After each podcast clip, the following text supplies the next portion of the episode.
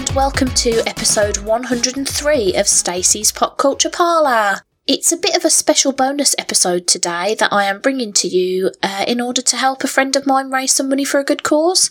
If you listened to episode one hundred and two, you'd have heard me chatting with Al Galpin. Um, he's a friend of mine who previously organised a thirty-six hour charity podcast broadcast for Comic Relief. And this year he's doing a two-day charity podcast festival for Sport Relief. Unfortunately, I wasn't able to go because trains to Southampton are stupidly expensive for no reason that I can fathom. So to sort of make up for not being there and not being able to do a show and not being able to support in the way that I wanted to, I thought I'd just do a little extra bonus episode to talk a bit about sports-related movies. We've got a slightly different format for this episode, so I'll be talking to a couple of different people for little short bursts about their favourite sporty movies, um, and then hopefully I'll get somebody to talk to me about my favourite sporty movie. I'm going to leave you all in suspenders about what that might be. In the meantime, if you'd like to hear more about the Superpod, uh, where to get tickets, which podcasts are going to be on that day, where to go, all the pertinent details are on superpod dot co dot uk. That's superpod dot co dot uk. You can also donate via that page, or you can go straight to justgiving.com forward slash super dash pod. The whole event is in aid of Sport Relief, which is a branch of Comic Relief, and they've got their fingers in so many difference-making pies. If you donate to them, you could be supporting people with mental health issues, you could be providing life-saving maternal health care for mothers and babies, you could be helping people at risk of trafficking or domestic violence, you could be joining the fight to end malaria. Comic Relief does an awful lot of stuff, both here in the U K and across the world. So if you want to find out more about the difference that you can make by donating to the Superpod, uh, go to comic relief dot com. If you do decide to make a donation to Al's page, that's superpod dot co dot uk or justgiving.com forward slash super dash pod, tell him I sent you so that I get a lovely big ego boost from being so great and having the best listeners. Anyway, on with the show.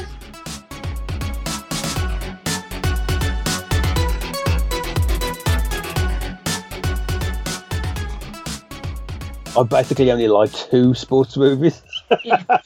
And they're pretty fringe, so I didn't have to rack my brains too much. It was like, well, do I want to talk about uh, Rollerball or do I want to talk about Escape to Victory? So it, it's that was, or oh, Slapshot, I guess, the Slapshot. Yeah. So it wasn't act- actually a lot.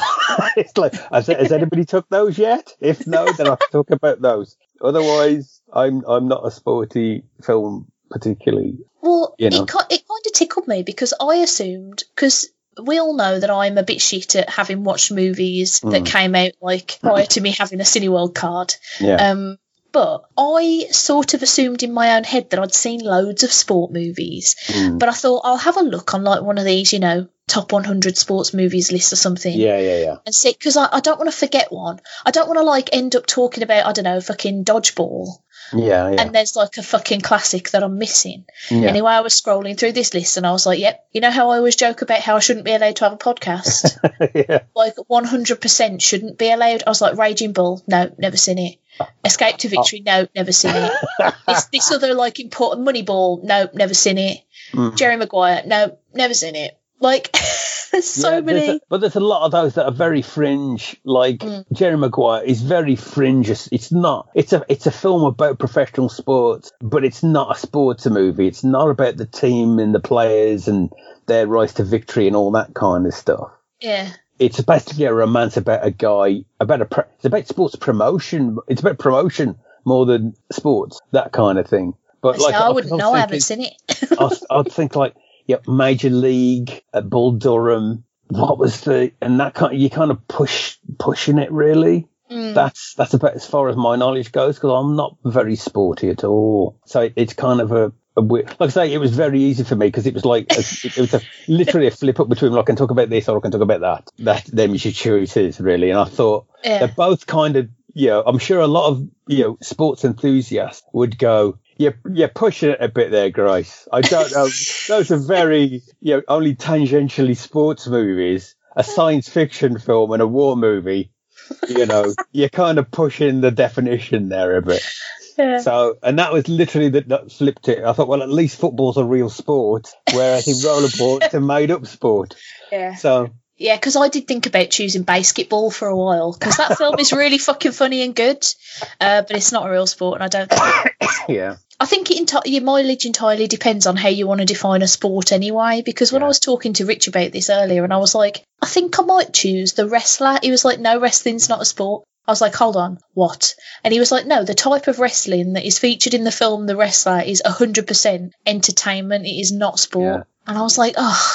But it's that, yeah, but you could, sport, yeah, though. It's I, very athletic. You have it, to be it, very it's skilled. Included in, yeah, but that's the whole wrestling debate, though, really, yeah, isn't it? I suppose. But it's it's included in the sport category, I'd say. If you look up, you know, sports movies, I'll, I'll yeah. be, I, yeah, I expect that would be in there. Well, it was number one in the list I looked at, so. Yeah. So, so Rich shut his face. I mean, I love you. Love you, husband. Um, so you chose Escape to Victory. I did. Tell, tell me about this film, Lee, because I've not seen it, unsurprisingly.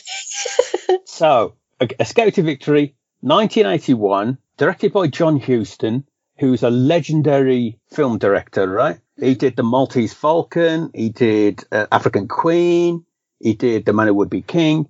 Legendary director, right? And he makes uh, Escape to Victory, which is essentially a comic book movie that's not based on a comic book. It's basically a, like a, a genre blend of, I said genre, yeah, I didn't say gender. Genre blend of your war movie, your prisoner war escape movie, and football. It's basically Roy of the Rovers does The Great Escape.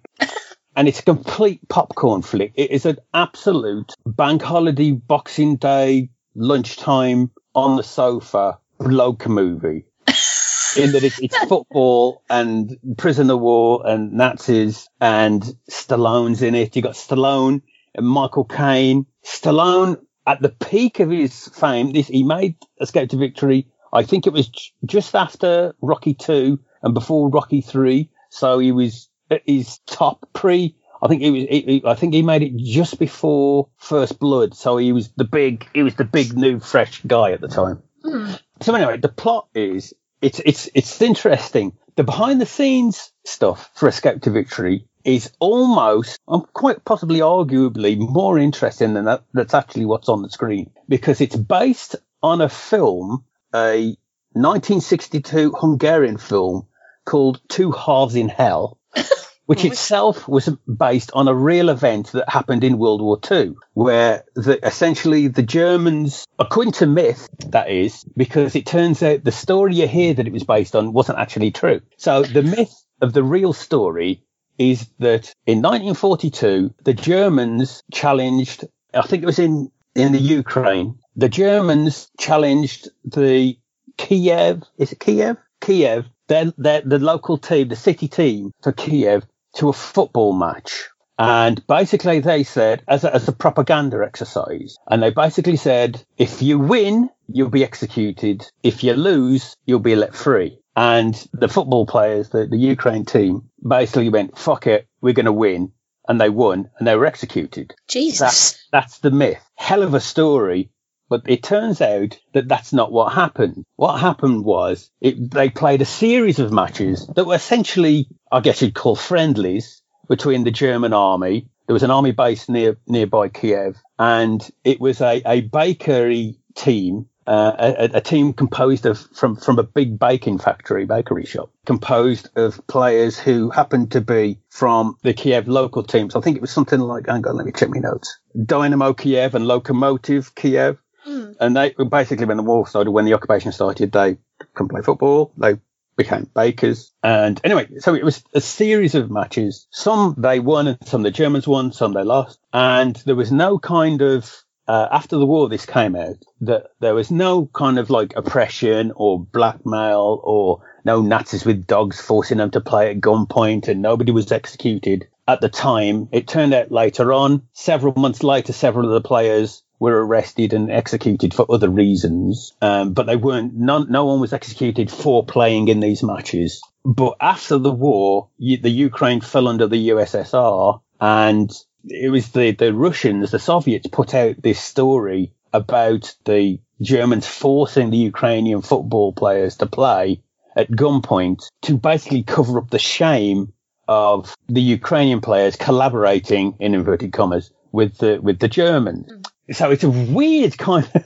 So, wow. so it's like la- you know, layer upon layer upon layer of backstory before you get to the film. Now the the film, as originally written, like it, like it was based on a Hungarian film from nineteen sixty-two called Two Halves in Hell, which was a much darker, more serious drama. Mm. And the original script for Escape to Victory, or Victory as it was originally called, was a much more serious film. Uh, somewhere along the way, the rewrites happened and it became a much more of a popcorn flick, a jolly kind of happy, cheerful, feel-good adventure movie, essentially. And, you know, Stallone was cast in it, built like a brick shithouse, who looks like, who just stands out, that he's clearly, he's clearly got an eighties bodybuilder physique. Although he apparently he lost something like forty pounds or something to make the film, he still looks like a fucking Adonis walking around next to all these genuine, because the, here's the thing, the, the the film is populated. One of the gimmicks of the film is that, did I tell you, I'll tell you what the plot the plot of the film is.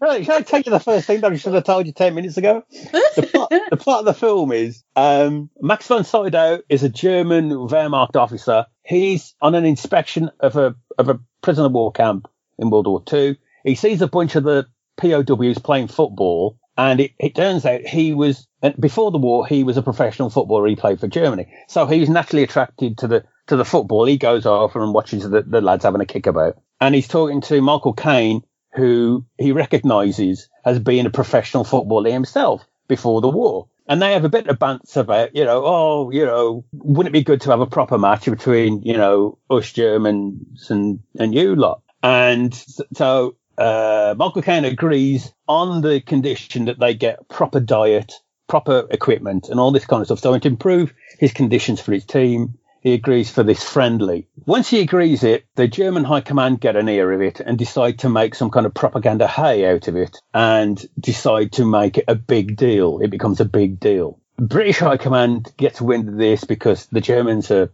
you know, propagandizing, if that's the word. it and it all it all gets a bit out of hand. So you've got the Germans who are pushing it as a big thing because apparently, according to the film, I don't know if it's true because I don't know my football history.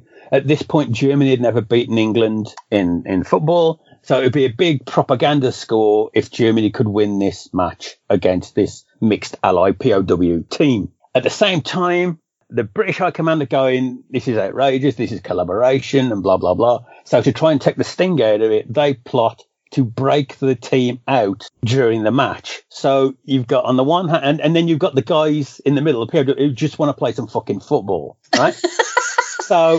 Amazing. So what was it's quite it's quite an interesting story. It's kind of goofy and silly, but it's kind of like an interesting kind of parable, really. You got these guys who just want to play football and be chums and have a nice friendly match, and then you've got the Germans on the one side wanting to make propaganda hay out of it, and the the, the, the, the British High Command on the side wanting to again kind of create rescue the propaganda angle for it by creating a escape. So that's how it kind of escalates. So as part of the gimmick of this film is the P O Ws are all played by real footballers, an international team of footballers. I so, bet they look amazing next to Stallone. Of course, yeah. This is the seventies and stuff. So you've got these guys who look like they drink pints and smoke fags during half time, right? Mm, so you've yeah. got you got people like Ossie Ardiles and Bobby Moore and Mike Sotheby and Pelé. Pelé's the superstar, obviously, at the time. And he's he comes in and he actually designed the the football plays during the match and all this kind of stuff. So, but it's, but it's great. But you've got so much great backstories from this. Apparently, I've not read it, but apparently Michael Caine's autobiography goes on about Escape to Victory quite a bit because apparently he took the job just so he could meet Pelé because Michael Caine does this kind of thing. He That's would take, amazing. Which is why it's in so many shit films, is he does what he calls money movies, where he takes a job just so he can, like he did Jaws the Revenge, so he could, you know, extend his house and have a few weeks in the Bahamas and stuff like that, you see. Oh, I love So, it. And I can't blame him. It's fucking, oh, that's the way to live your life, yeah. So, and then there's all these backstories which might be apocryphal about the making of the film, particularly Stallone's behaviour. So, Stallone comes in, who was a big star at the time, and apparently, one of the stories says that he was he plays in the film. He plays a goalie. He's the, he's an American who who who, who signed up with the Canadian commandos, and he was taken prisoner of war at Dieppe. And he's uh, so there's all this stuff about him trying to play football with his hands and all this kind of stuff. And they go, look, you're shit, but you can be a goalie. So apparently, as part of his training, he had the, the I can't remember the guy's name, unfortunately. The England, the guy who was goalie for the England, the World Cup winning England squad, was okay. training him how to be a goalie. And apparently, he wasn't, Stalin wasn't paying any attention to the training. And he was just throwing himself around, giving it the big I am, until he like fractured his ribs and dislocated his shoulder and broke his finger. And then he started paying attention to what he was being told. So he did the training and then conv- became convinced that he's the best goalkeeper the world has ever seen. And bet, again, this is all apocryphal, so I don't want to be seen. And then he bet Pelé something like two thousand dollars that Pelé couldn't score past him. Oh, God. So it, I hope this is true. So, I mean, it's just so good. So apparently, he's all like, come on, man, come on, man. And, you know, you get, you get ten shots and I'll save all of them. And every one of these ten shots whizzes past fucking Stallone's ear into the back of the net before he can even move his feet off the turf. Fucking class. There's also a story oh. that says that Stallone was saying during the making of the film that Stallone said, because he's the star and he's the goalie, remember, because he's the star, he should win, he should score the winning goal at the end, a big class goal. So he said he should get the ball, dribble it all the way up the pitch, past all the all the German players, and mm. boof it into the, the German goal. Bearing in mind, he's surrounded by fucking real football players. Oh, gosh. And a British crew of, like, you know, typical British crew of all football fans who are literally working with their, you know, their idols at the time, right? And eventually they gang up on Stallone and convince him that's not going to fucking happen, Sly. That's just not going to happen. So what happens is, am I allowed to spoil the end? Am I allowed to spoil? Yeah, it's fine. Oh. It's an old enough film that I it's, feel like okay. I should have seen I, it by now. Yeah, okay. At the end of the film, It's a it's a really good fun, you know, good. I mean, I'm not a football-y type person, but it got me it got me going. You know, it's one of the things I kind of like about the film, or things I can appreciate the film, is that it elevates sport to a level where I can appreciate what it means to people who enjoy football. Yeah. So to people who enjoy football, it's life and death. It's the most important thing in the world when that match is going on. Mm. I don't feel that. I'm not a sporty person. But when you put it in the context of World War Two, and it's us versus the Nazis and all that kind of stuff, those are kind of, I can appreciate those, those, that kind of level of intensity, you know, it becomes something I can relate to. So at the end, you've got this thing. And of course, you know, it's, it's pure comic book stuff. So you've got the Germans who are cheating. They've they've got a crooked ref who disallows, you know, Allied goals and all this kind of stuff. You've got you've got the players like dirty tackling the Allied players and all this kind of stuff. You know, they're kind of, you know, punching them in the ribs and all this kind oh, of stuff. God. It's all proper, proper. It's great, brilliant. Oh, it's just lovely. And what happens is the big finale is Pelé scores this amazing over the head uh, bicycle kick thing where he flips over backwards and boosts the, the the ball into the goal. Fucking amazing. The crowd goes wild. I go wild. You know, fucking yes, right? That's how it was supposed to end, with this big, huge climactic moment. Apparently, so the legend goes, because Stallone had been playing his face about wanting to do this, they went, okay, well, we can't do that, but what we'll do, and they wrote a new ending for him, where there's a, in the last minute of play, there's a, there's a foul, a penalty awarded, and uh, Stallone gets to save the, the big penalty at the end, which is a less of a, it's a good, it's a good, it's a nice moment, but it's less of a stand up and punch the air moment than Pelé yeah. doing his fucking anti-gravity upside down scissor kick or whatever you call it, you know? Mm. But, um, but there you go. And apparently, yeah, there's, there's, there's, apparently there's all these backstories about Stallone being a bit of a dick and all this kind of stuff, and not not you know fucking off. I don't. I'm not sure about it. I think it was filmed in Yugoslavia or Hungary or something like that. Hungary, and and and Stallone would fuck off on a plane every weekend and go to Paris and not not hang out with everybody else, you know. Oh. And he was always turning up late, and apparently uh, Michael Caine had to have a quiet word with him about. Because he was always turning up late, and, and Michael Caine sort of basically said, the next time you turn up late, I'm not going to fucking turn up and you can wait for me. And apparently Stallone was on time uh, from there. Yeah, you would be, wouldn't you? Well, yeah, quite right. So, but yeah, so it, like I say, it's it's a real, for me, it's a real comic book movie, but it's one of those ones that's not based on an actual comic book, but it's exactly the sort of thing you would get in, here's an arcade reference here, like Victor or Tiger, one of those comics where they just go, well, boys like war and boys like football, so fuck it, we'll just put the two together and we'll have a war. There was an actual strip in Battle called The Football Team That Went to War, which is actually quite a clever story. It sort of set, it starts before the war with a team who who who will, at the outbreak of war, they all sign up. And then each week it's a different story of each player who goes off. And some of them get killed, some are, you know, become heroes, some of them get wounded and all this kind of stuff. So it becomes like an anthology of eleven different stories or whatever over the week. But it's that, like that kind of thing. But it's, it's, it's very much a Great Escape homage with a bunch of football thrown in. And it plays with, it plays with all those kind of cliches and archetypes and that kind of stuff. There's all, there's all the stuff about the, you know, the, esca- the clever escapes and, and rocking up with the resistance and all that kind of stuff. And it's, it's one of those ones you, it's either going to be the worst film you've ever seen in your life or, or you're just going to get into it and go, oh, this is, this is beautiful. And I'm not, I'm a big war movie fan, but I'm not a big football or sports fan at all. And I remember, it would have been when it first came out in like eighty-one. Like I used to buy Battle Comic, which was a British war comic, and each week they'd have like a, a, a full-page feature about a, a, a different war film. And one of the weeks they did Escape to Victory, as it was a new one. And I thought, well, that's, you know, that's not going to please anybody.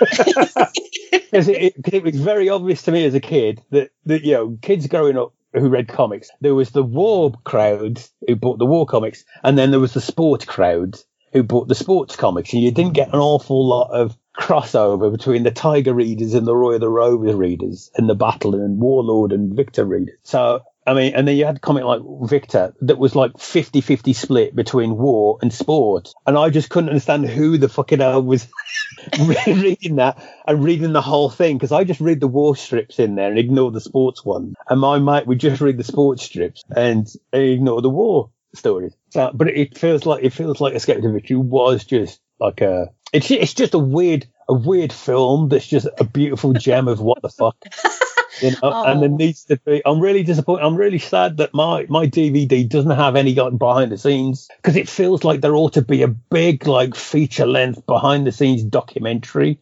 about the the backstory and the making of the thing, because you, you know it, there just seems to be so much kind of backstory and history to it, and and the behind the scenes stories uh, are just like legendary. It's kind of it's a weird kind of blokey bloke film. it, it, it's pure. It's it's just a film that I saw. I would have seen like in the eighties when it was on T V the first time. I thought, oh, that's that one that was. I think it was on at Christmas. I remember it was on at Christmas, and um, I thought, oh, that's that one that was in battle that time, and I'd watch just about any war film going at the time. And uh, I really enjoyed it. I thought, well, I'm surprised I enjoyed that because of all the football in it, you know.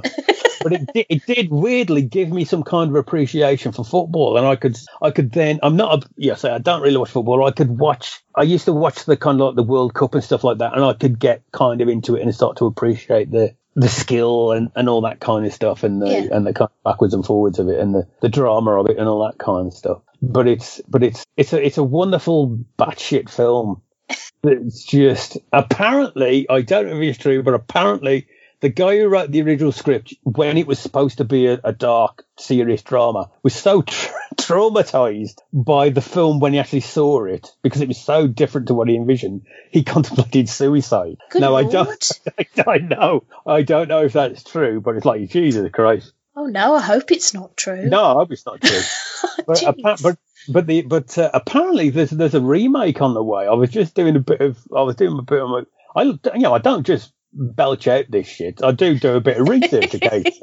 So when you give me time, so I did a bit of research. Apparently there's a remake on the way, so I, it'd be interesting to see which way it goes, whether it goes. I'd like to see two remakes, to be honest. I'd like to see a, a proper one that looks at the, the or, that either looks at the real event or looks at the mythology and does the the bullshit kind of Russian propaganda version of, because that's like a really edgy, deep, you know you know winning your getaway and you know, uh, winning you die and losing you, you're given your freedom. That's a that's a good story in itself, you know. Or I'd like to see a proper bonkers um, popcorn blockbuster that, that just really goes for the, the Roy of the Rovers aspect yeah. and sticks in. I wouldn't know any of the fucking footballers who were in it, by the way. Well, I was it's, just going to say, I I mean, I've got the opposite thing to you. I've I've not seen this film. I don't particularly like war movies, but I do love football. Yeah. Um, and I feel like the, a remake of this could live or die on the footballers that are involved, because I'm just going to say this now, based on performances for, like, adverts and stuff, not very many good footballers no, well, that are this, actors. Yeah, well, this is the thing. One of the one of the legends that go with it was the actors had to be taught how to play football and the footballers had to be taught how to act, and nobody really comes out terribly well. So, but you've got all these actors. They, to be fair, the, the footballers don't aren't given a lot to say. Uh, but they, they, you know, they get these. For, to be honest, they're quite naturalistic. You know, they're not called on to perform an awful lot. But there's, but there's some nice moments in there. And the one thing, the one genuinely memorable moment, I think, that everyone who's seen this probably remembers is as part of the plot, Stallone has to be isn't the goalie originally. They've got another goalie, but they have to get Stallone for plot reasons that I won't go into. They need to replace the goalie with Stallone, and the only way can they can do that is by saying that their goalie is injured. And they um so in order to be able to convince the German doctor who's going to do a checkup that he is injured, they have to injure him. So God. They basically have to break his arm. And there's a, there's a, a scene where basically they're in the, the in the bunk room, and he says, "Okay, put your arm your arm across these two blank these two planks," and basically just Michael Caine just stamps on his arm and breaks his arm. Oh. And it's a yeah, it's a complete like. I mean, it doesn't show you or anything. You only hear like the crack. But it, it is one of those where it just sets everybody's teeth on edge. And anybody who's seen it, I swear you would remember that that scene.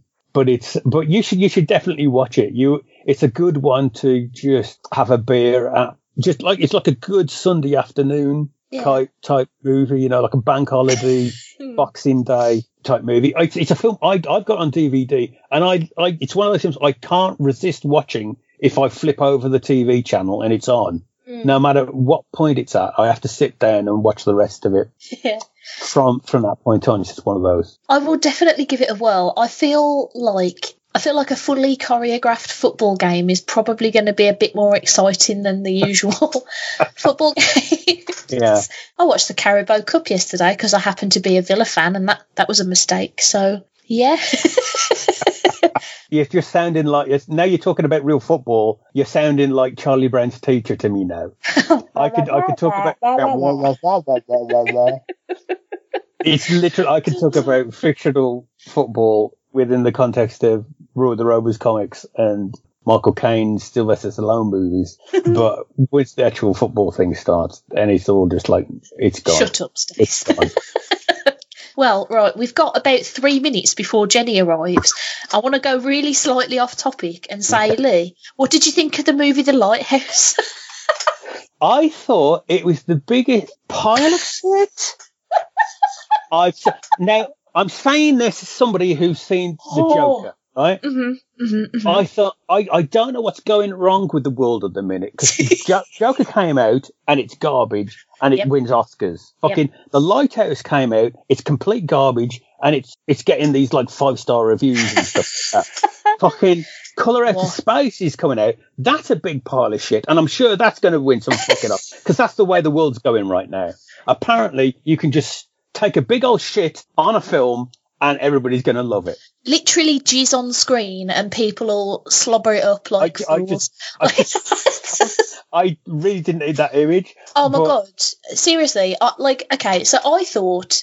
I'm going to have to blitz through this so quickly. Like, I saw this film with Rich, and he gave it five stars. I gave it two and a half because I think the cinematography is great, and the way that it's filmed is great, and the performances are mostly great, even though I can't fully understand half of what's being said. Yeah, yeah. But that foghorn made me want to do a murder, and and also it's a whole bunch of pretentious claptrap. Yeah. And also... I wasn't sure if it was my asexuality showing, but I really hated every sequence in which we see anybody masturbate. Yeah. But the fact that they go as far as showing Willem Dafoe's G's dripping through like a grated floor. Yeah, but I couldn't tell if that was supposed to be his jizz or if that was supposed to be slime off the tentacle thing that may or may not have been up there. Just, mate, it was... I I thought, I think it's what got me, I was really looking forward to that film. Mm. I was so looking forward to it. The buzz around it was really good. I, I like these kind of, I generally like kind of arty horror movies and that kind of stuff. And I like, like uh, claustrophobic movies, you know, just two people stuck in a lighthouse. I can, I can get behind that kind of like uh, Lovecraftian kind of horror. I can get behind that. Yeah. And I was having visions of, I was having visions. One of my favourite Doctor Who's is the horror of Fangrok, right? And I, I that imprinted on me as a kid. So I'm really into like lighthouse horror, right? So I was really looking forward to this. And it is such fucking horror. about about oh, half an hour in, I was thinking, this is this is this is gibberish, right? I this was oh god, I was gibberish. so annoyed because that director did The Witch, which I think yeah. is a really good film, like yeah, really yeah. good. So I was looking forward to this, and you know, it painted Robert Pattinson in a different light to me because he really yeah. carried that fucking film. Like he was really fucking good, yeah. but like I just, I just, I just, I fucking what even, what even the fuck? I, I thought, I thought, is it me? Am I just too old for this weird shit now? I wondered if I'm just an idiot because I am a bit of an idiot anyway. Because like Rich was jizzing all over this movie, but then Rich also liked Mandy, which I hated. So anyway, that's our time. We're done. Okay. We're done. Go home, Lee. We're already at home. It's fine. Thanks for stopping by. It's okay. Thanks for having me, and thanks for giving me the, you know, a chance to vent about The Lighthouse.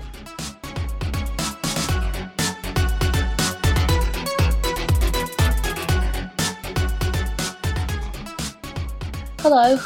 I, I'm going to say probably shouldn't put any of that on the air. Yeah, no, it's fine. All of this will get edited out because we haven't even started, started talking yet. about fucking sports movies yet.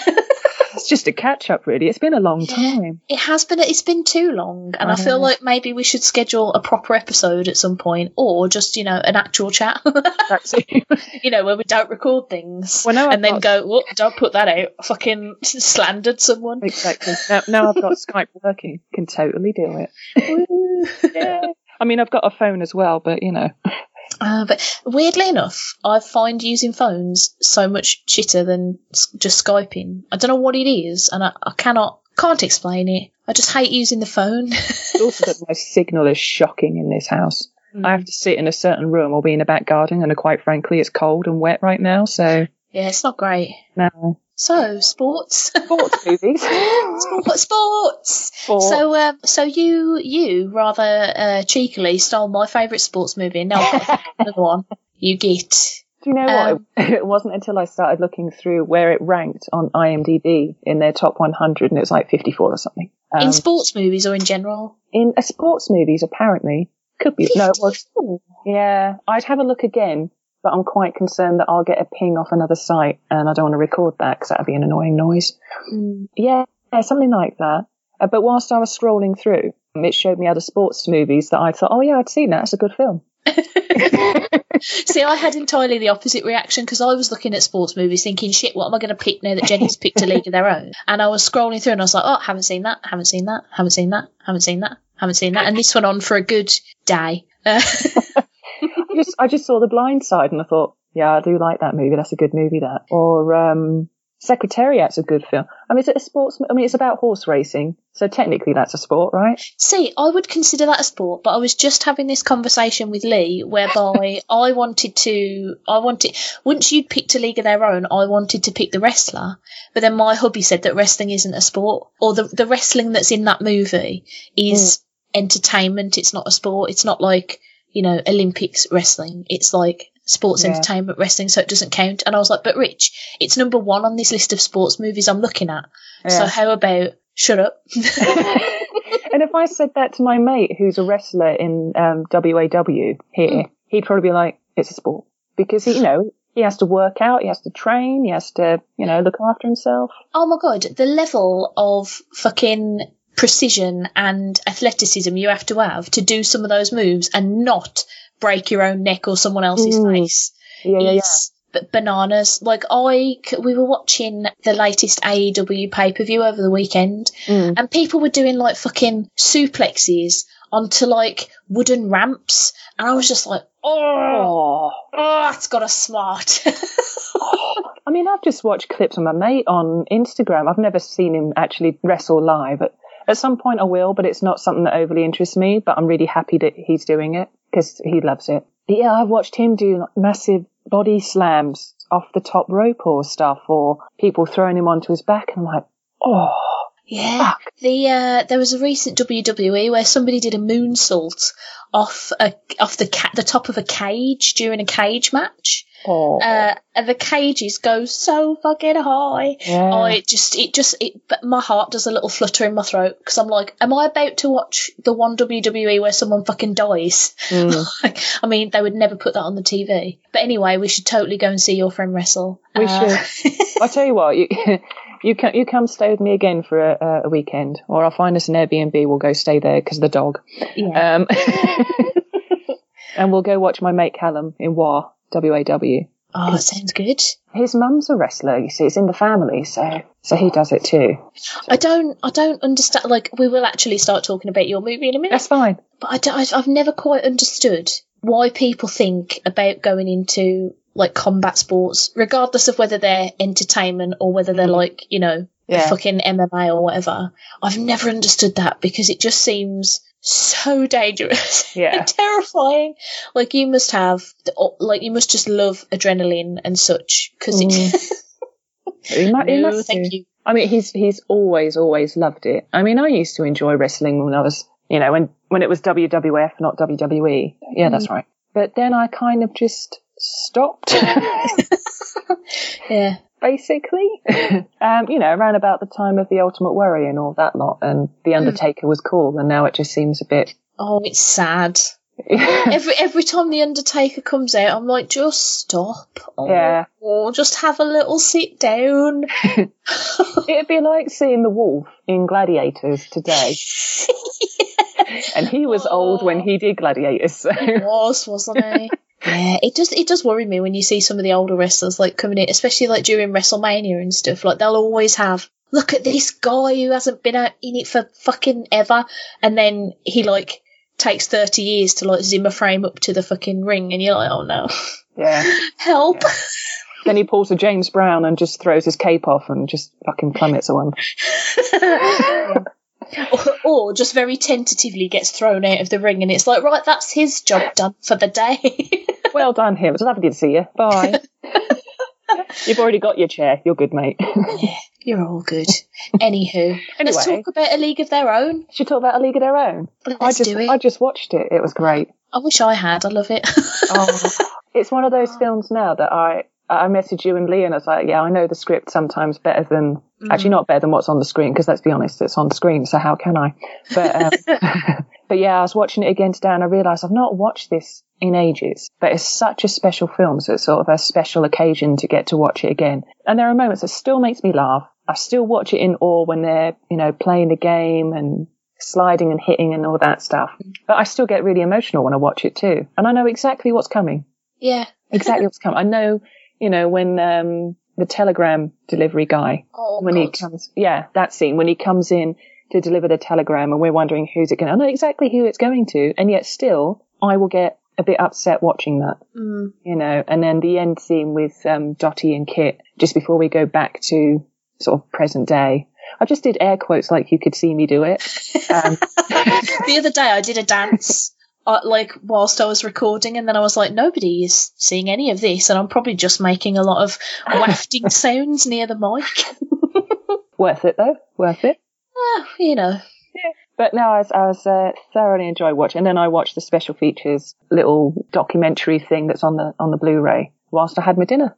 Um, so that was lovely, and sort of sad in a way as well, because both Penny Marshall and Gary Marshall have both died now. And they're both in this documentary talking about making the film. Um, because it's got, obviously Penny Marshall directed it, and she directed Big and Awakenings, and I want to say Jumping Jack Flash as well. Ooh. But I'm not sure if that's right. I might have to I M D B that and later, but I think she might have done.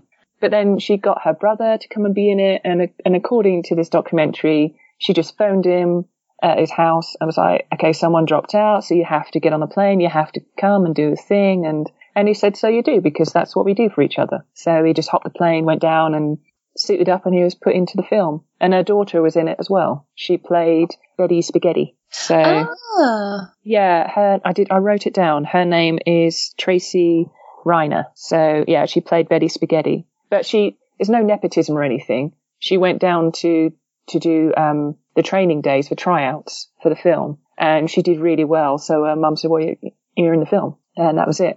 And then, yeah, she got to play that role, which is kind of cool. And there was all the talking about what it was like working with Madonna and what Madonna was like on set, and apparently she was fine. She was great.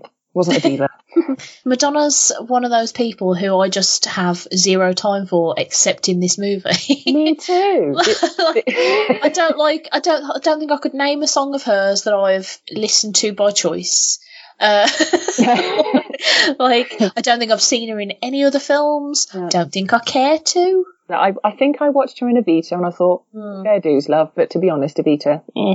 Um, but, it, but in this in this film, I really like it, because I think also it's not, the character of May is probably not a far stretch from a characteristic or two of Madonna. Yeah. We don't we don't know her, but I, I kind of get that impression. It's probably not a, mm. a, a big stretch for her yeah. to play. Yeah. Um, but I did really like her, and Penny Marshall said she needed a dancer, and that's exactly what Madonna is, because it's it's hard to say she's a singer. That is true. Especially after last year's Eurovision. Oh my god. What a nightmare. Oh. Oh. I was just I was watching the music video of This Used to Be My Playground, which is a song mm. that I really like from the film. I think it's a lovely song. It's a terrible music video. But I was I was watching it and I was listening to it, and I thought, wow, it just it's just not sung that well. No, she's she's uh god, I hate to like just, you know, rag on women so close to International Women's Day, but yeah, her voice is one hundred percent not for me, like, not at, me, all. at all. I, I bet there's a lot of Madonna songs I would like if someone else sang them. I was this is just it, this is what I was thinking. I was like, I need to hit YouTube and see who's done a cover of This Used to Be My Playground mm. and who's done it justice, and hear a good version of it. That's yeah. what I need to do. I mean, you know, eighties Madonna is fun and poppy and stuff, and there's some stuff I do like, and there were one or two things she did in the early two thousands, late nineties that I sort of liked, but generally I'm definitely more of a Cher girl, but you know this. Well, I do. But no, that was cool. It was cool. I, I, yeah, she is very good in this film. Mm. I must, I must give her that. And her with, with Rosie O'Donnell as well. Um, well, this is the thing. She has to act against some, like, really amazing women. Like, I would even, like, I'm not an actress, but if I was, I don't think I could ever go for a film where they're like, you have to act against Gina Davis a lot. I'd be like, no. No. um, no, thank you very much. I'm dreadful compared to this woman. Like, she's yeah. a goddess and I'm trash. Yeah. I bloody love Gina Davis. I mean, I... She's I, fantastic in this movie. She's so good, and I love her in so many... I even love Cutthroat Island, and I don't think she likes it, and a lot of people don't like it, but I love that film so much. It's such a fun uh, Sunday matinee movie. But um, anyway, but in this film, she's amazing. And I love her relationship with Laurie Petty, who plays her sister, Kit. Mm. I think their relationship is is great in it. Even though sometimes, you know, I want to give Kit a bit of a smack around the back of the head. Well, this is the thing, you see, as a person with a sister, I can tell you that there are... There are always there, there's always been times where one of us has wanted to smack the other one up the side of the head. That is the nature of sisters, because I think that's what I really um, gravitated towards with this film. Because mm. if I'm honest, I don't know a fucking thing about baseball, like no. not not even a smidgen of a thing.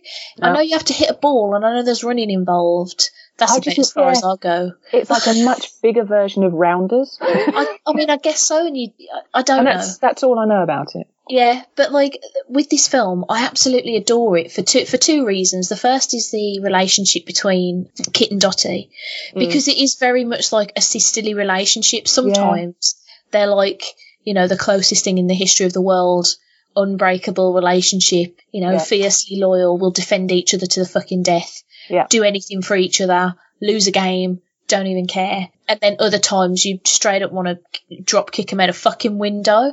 Yeah, absolutely. Um, and the other reason I love this film is because it is just absolutely chocker with amazing women that are all different. Because yeah. I've, I've been known in the past to clamber up on top of my feminist soapbox and say that just because a movie has two or more women in it does not a feminist movie make, mm. because those women oftentimes, like my best example of it was actually in like Moffat era Doctor Who. Yeah. I think if you took uh, Clara and River and Amy and even Sally Sparrow yeah. and rejigged the actresses and rejigged the dialogue between the lot of them, you wouldn't have any, like, they're just the same mm-hmm. cookie cutter, in inverted commas, strong female character. Yeah. Whereas the women in this film, like, some of them are bawdy, some of them are leery, some of yeah. them are timid, some yeah. of them are, like, physically imposing, some of them are very, you know, petite, ladylike. Yeah. You know, there's dancers, there's stupidly the, funny ones. Yeah, like, there's the heavily religious ones, which was mm. uh, Helen, I think her name was, in the film. Yeah. Um, like that. And, yeah, I, I completely agree. It's, and the funny thing is, in a way... Um, it's written by two men as well. Yeah. Um, I, I mean, I suppose when you're tasked with the, um, you know, the idea of making a movie about women literally stepping up to the plate, yeah. uh, whilst men are off doing a war, I would imagine they would have got shouted down if they'd have written anything, like anything to, uh, you yeah. know, crap. But I, I've always been blown away by it. There's there's somebody for every woman to relate to in that yeah. film. Even like the. the practically a single mum when you've got um oh god what's her name I can't Evelyn. remember her Evelyn, name either. That was there it. Evelyn with um her little boy mm-hmm. who um Jimmy Dugan, Tom Hanks, throws a baseball mitt at towards, at, the, at the World Series games and hits him, and it's one of the funniest things. But yeah, even her, she's, you know, her husband says she has to take the kid with her, so she's basically a single mum on a tour of baseball gaming and stuff, which is great. And yeah, I think all the women in this were brilliant, just brilliant. Even those that didn't get really any dialogue either. Mm. Um, each individual character was their own, which was really lovely. But I was, when I was watching the the making of it, and they were saying, because obviously it's based on not quite actual events, but it is based on a real time in the Second World War in America where there was an All-American Girls Baseball League. It lasted for about ten years. From um, sort of the early forties to the mid-fifties or something like that. Mm. So their research was they went out and they spoke to all these women, and they're the women that are playing at the end of the, their film. Yeah. They're the, they're the actual women. And they went and spoke to these ladies and, and got stories and, you know, tales and anecdotes and stuff of, of all the things that happened whilst they were playing, um, which I, I would say is obviously what's helped them devise and create this, this brilliant film. Because a lot of them said, even Penny Marshall, who was a a massive sports fan, she didn't know anything about the the Girls Baseball League um until mm. someone handed her a documentary that was all about it, and it was like a twenty or forty minute documentary, and then it was like, well, there's a film here, and so the film was created. Um but she had to take it to another studio. I forget which studio she was with, but um at first they weren't kind of interested, and then it was like, well, who's who's going to play the coach? And she's like, ignore who's playing anyone right now, just listen to the story. And then she went off to do Awakenings or finish Awakenings, and they were going to give it to a male director and start it and do it without her. And then it got shelved. And then she came back to it, and I think it was, I don't know, Sony or someone wanted her to sign with them to make films. And they said, we'll even do that, that girl, that girly film you wanted to mm. Even she was like rolling her eyes at that kind of comment. And um, the other studio had already put seven million dollars into it, and she was like, how would you like to get your seven million dollars back? And so they said sure, and so it got made elsewhere. And then we got this great film that's still spoken about today. It's apparently still held up as one of the best sport movies made, and the stars of the film, they still get fan mail about it, spoken to about it. I've seen through Gina Davis's uh, social media sites, because you know she does this um gender in film and in T V thing. Yeah, she was she was at a baseball event, and they were in there Racine, not Racine, their Rockford Peaches uniforms and everything playing, which is really cool. And they got some of the cast down to play as well, including Gina Davis. And I think it was a big benefit or something. So it still means an awful lot to them, which is really cool. And also I had some really, really great dialogue. I mean, some of the best lines. Oh, it does. There, there was, like, there was a period where, because my sister's the tomboy of our family. Like, when we were younger, I was the Barbie dolls and the princessy dresses and, uh-huh. the, and the girly, girly times. Yeah, I know. Um, I would not have thought that. and, and, my, and my sister was, like, one hundred percent like, let's go out and play football and climb a fucking tree. Um, That's normal, and, uh, yeah. But, like, we always used to, like, bond over this movie because it had stuff for both of us, because it's, like, yeah. you know, baseball and then also... you know, relationships, and also like touching on the the war stuff as well. But there was a time when nearly every time that I used to cry, my sister would just come up to me and go, there's no crying in baseball, and it just made me laugh, and that had stopped me from crying. Brilliant. Which is like adorable, isn't it? I was just I was watching that is I was watching that scene where um Tom Hanks is having a go at uh, his Jimmy Dugan's having a go at Evelyn for missing the the throw or whatever, and he has a go, and he and um He's, he's like, you know, his quote is something like, try using your head, that's that lump that's three feet above your ass, which I really love. And then that's when she starts crying. It's like, cry, there's no crying in baseball. And I love it. The umpire comes over and is like, what's going on, Jimmy? She, She's crying, sir. And he's like, you should just, you know, treat them and speak to them like you would your mother. And I think he says, even though you look like a little penis with a little hat on or something. And he gets, he gets thrown out of the game, which it really makes me chuckle. Uh, Tom Hanks is wonderful in this film too. He's so, he's so, so good. So good. Because obviously he did Big with Penny Marshall in the eighties, which mm. is another film I absolutely adore. I love I, I love that film up until the point when I hit the age when I realised the sort of implications of the relationship in that film. And then I was like, oh, that's a bit gross. See, I just, just, I just don't think about it. Yeah. To be honest, yeah, just, there's a lot of films I should do that more with. I just don't think just about. Don't it. Just think about. It's, it's just a fairy tale. It's just a film. At the end of the day, I did, I did have a, a, a chuckle as well whilst watching the movie. And you get when they're trying to, the girls are trying to figure out ways to get more audience in to watch them. You know. Yeah. And and you got Madonna's May saying, you know, what, what if. um a key moment of the game, and she's like, my my uniform pops open and my my, my bosoms fall out, and you've got Doris Rosie O'Donnell's character come just like, you think there are men in this country? I haven't seen your breasts. uh, I, I thought, because it was a time when um, Rosie O'Donnell was doing really well, and this really made her, and I really really like Rosie O'Donnell, but uh, sadly um, just recently she's um, I don't think she's been very well. Um, I think it's more to do with mental health issues mm. and things, but um, I've seen odd news items here and there that have come out, which have always been a bit worrying, which is a shame because I thought she was great. She was a lot of fun. Yeah, she was. Uh, she was great when. Um, I mean, she's she still is. Mm. But like, obviously, there's very few films where you get to see um, larger women being yeah. competent at anything, really. Yeah. Uh, so that was a bit of a revelation for little fat Stace. Yeah. Um, you know, little, she, little young fat Stace just looking at the screen like she's a fatty and she's playing sports. And she's really good at it because yep. her, she herself is a brilliant baseball player.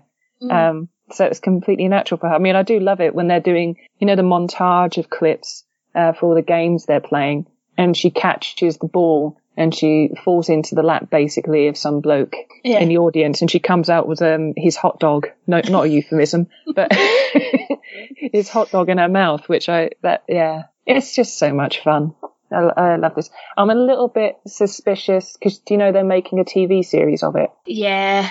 I, I am also. Yeah. Hmm. Is it Amazon, I think? Is it Possibly. Amazon? I, I forget. I'm, yeah. And I'm a little bit, I don't know. I'll, I'll yeah. wait and see. I think it's just because the film is, is so special. Yeah, I'm just not quite so sure.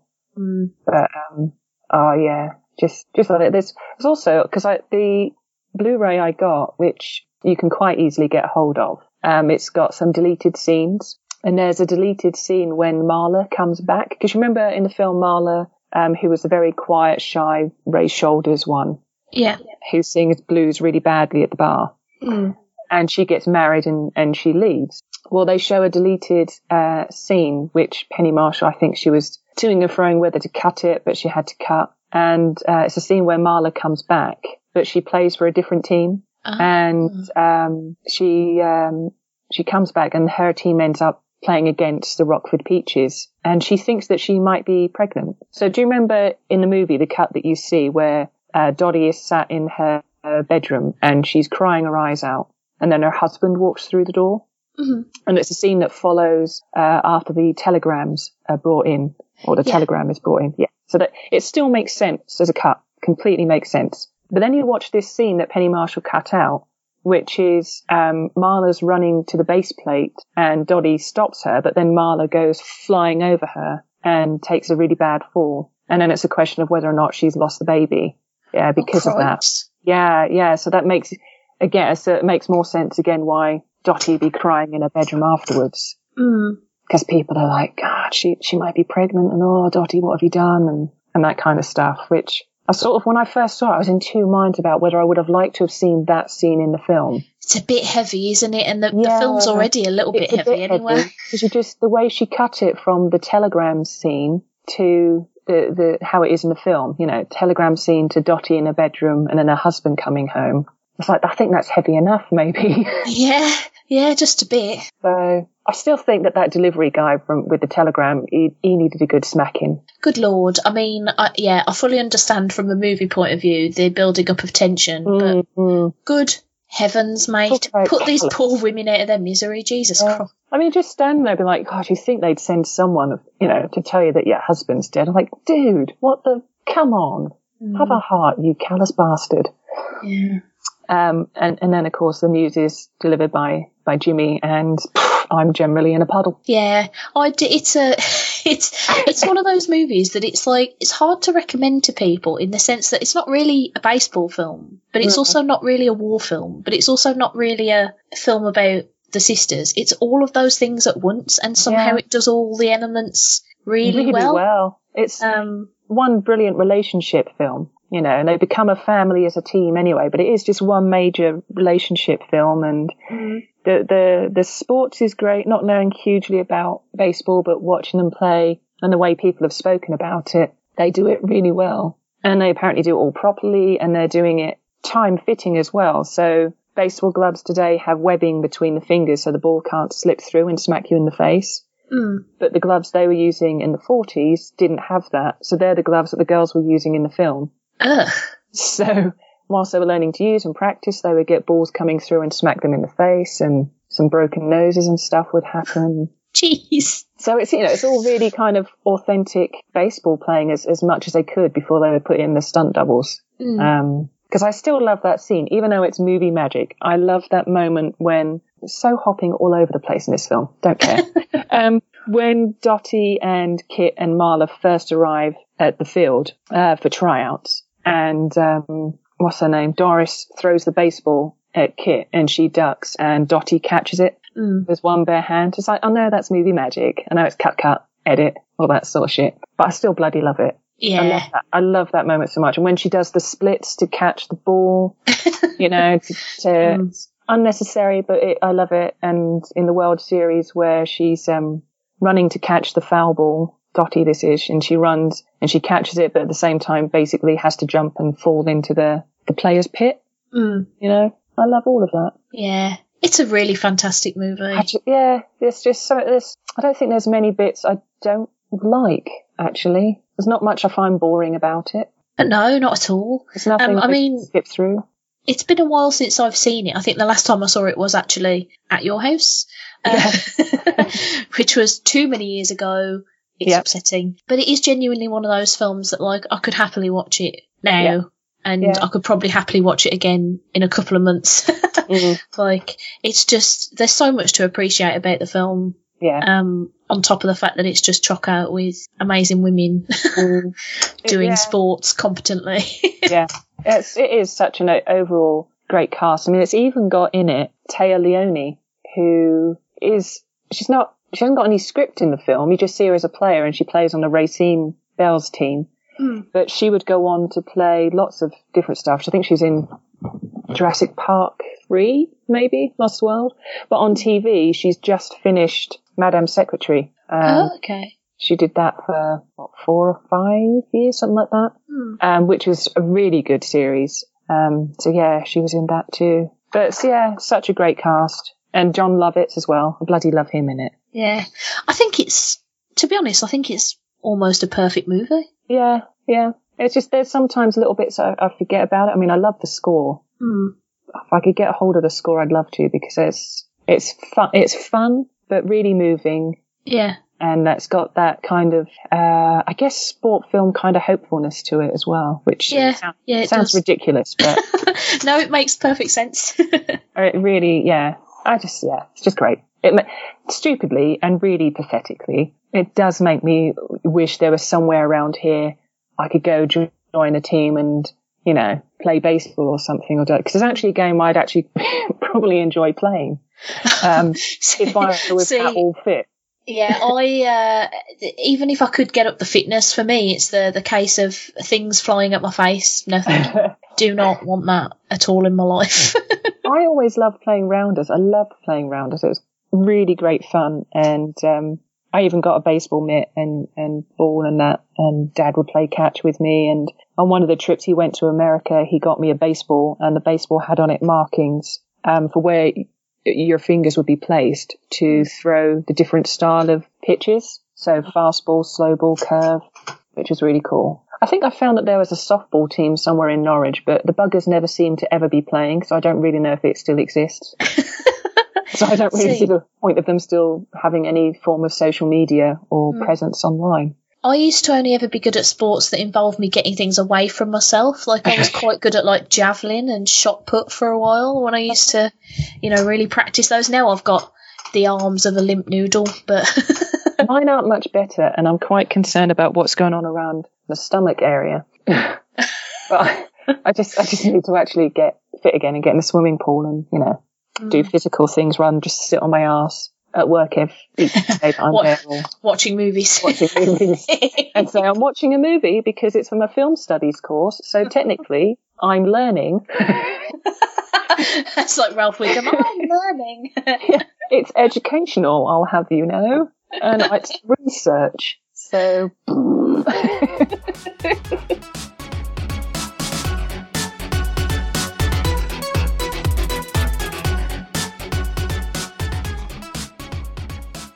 So that was episode one hundred and three, our Superpod Sports Special. Uh, I hope you enjoyed it. I've just realised that during the intro, I did a lot of talking about the Superpod without actually telling you when and where it happens. Um, it's going to be in Southampton on Saturday the seventh and Sunday the eighth of March. There are a lot of podcasts that are there for free. You can just make uh, a small donation if you choose to once you arrive at the venue, which is called The Social.